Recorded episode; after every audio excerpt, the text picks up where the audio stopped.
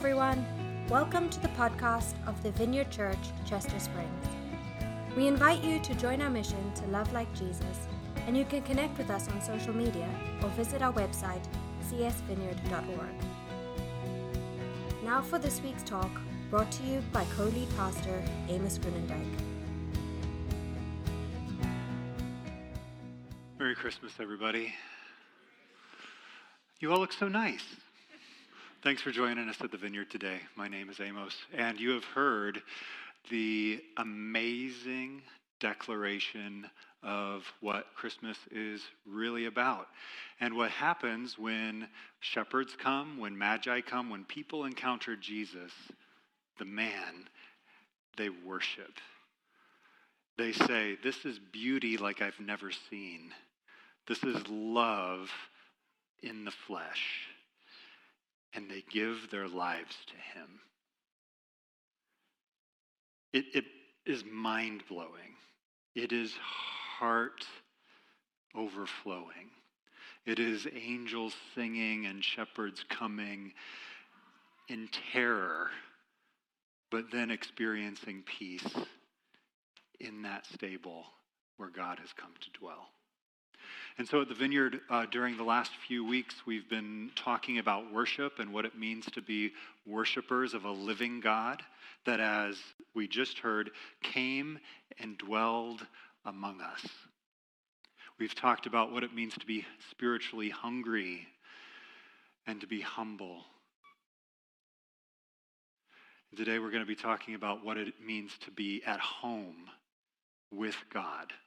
So the main, the main message, the main point that I want you to hear today is that God has decided to make his home among us. He has come to visit us. One of the translations of the Bible that maybe you may be familiar with is the message, and they say God has moved into the neighborhood. He's decided to make his home with us. But also, we find our home in God. And so one of the Psalms says that God dwells in the praises of his people. And in another place, the psalmist says, I'm, I'm thirsty for God. I'm hungry for God. When can I go and meet with God? And, and yet he's feeling this disconnect. He's feeling downcast. And his enemies are saying, Where is your God?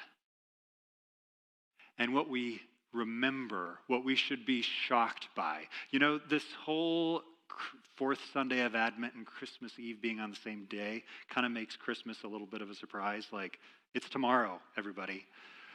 Uh, you have one more chance on your way home from church to go pick up the hot roll mix, okay?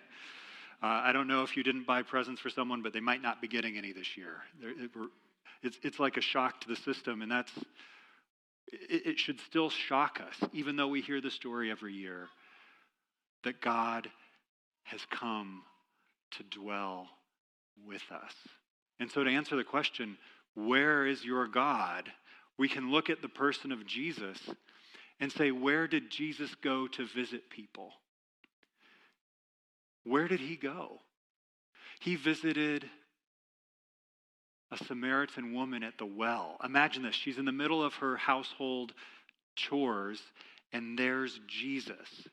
And so maybe that's you. Maybe you are overwhelmed because you have young kids and a dirty house and a, a sink that's full of dishes that need to be done by tonight. Jesus comes to visit you there in that space. Jesus comes and visits people who are afraid. Jesus comes to his disciples. They think they're going to die. And he says, Peace, be still. So maybe you're in a place of uncertainty. Maybe you just lost a job. Maybe you're not sure what the next few months or the next year will bring. Where is your God? He, he's coming to visit you in that fear. Jesus comes to weddings. He visits us at weddings. He visits us at funerals. He comes to the widow. He comes to the sinner. He comes to the outcast. He comes to the terrorist. and he shows love and offers grace to the enemy.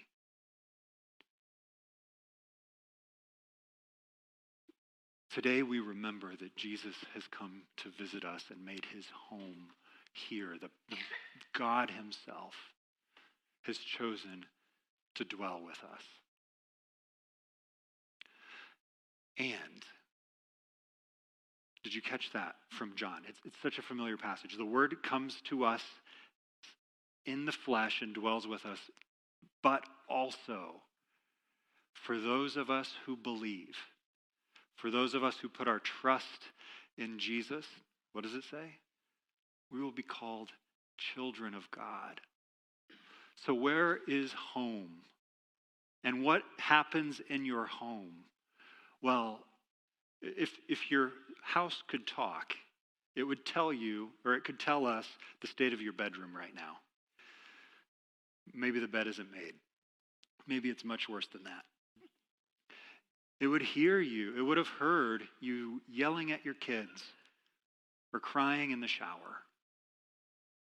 If your house could talk, it sees you at your best and at your worst. But here's the message if you believe in Jesus, there's an invitation here. It's an invitation of family, of being at home. God sees you, He knows you at your best and at your worst. The messiness of your heart, the you know, I, the unkind thoughts that you have toward the people at work, he sees that.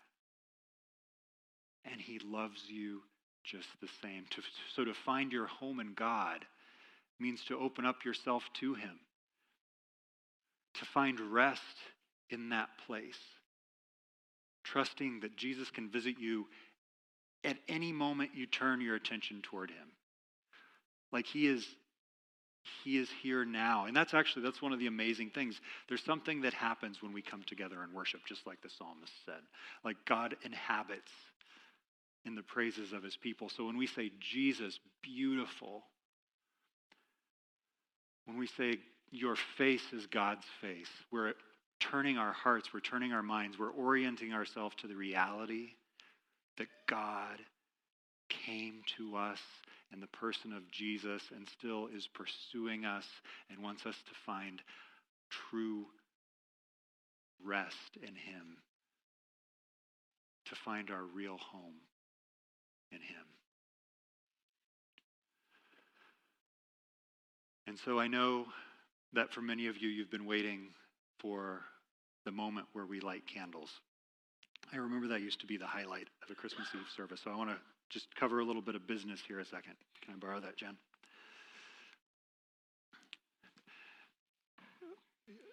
In a minute, people will come down the aisles and light the end. And I want you to remember that a lit candle stays straight up and down, and an unlit candle is lit off. And just, just look across the row if you see the next row hasn't gotten lit yet. Just take a few steps over and, and push it over. But I'm going to light this Christ candle now.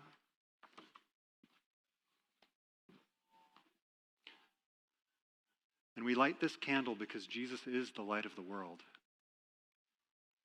He shines in the darkness. He has moved into the neighborhood and he wants to dwell in our hearts. He wants to visit you today. Whether you came in a little stressed out, I saw it. I saw it in some of your faces. I don't know if you're fighting in the car or just like overwhelmed by the season, but God is, He's wanting to visit you today. And so we light this candle to remember that God has made his home here.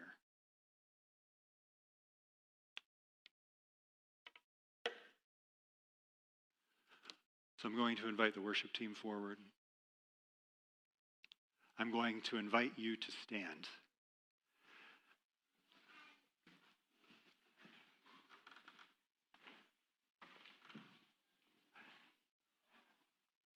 And I want to simply pray as we again orient our hearts toward God who has come to make his home among us. Come, Holy Spirit. Meet us right now. Show us your beauty, show us your face. Amen. Thanks again for listening to the podcast of the Vineyard Church Chester Springs. We hope you share this with your friends and family and subscribe on iTunes or wherever you get your podcasts. See you next time.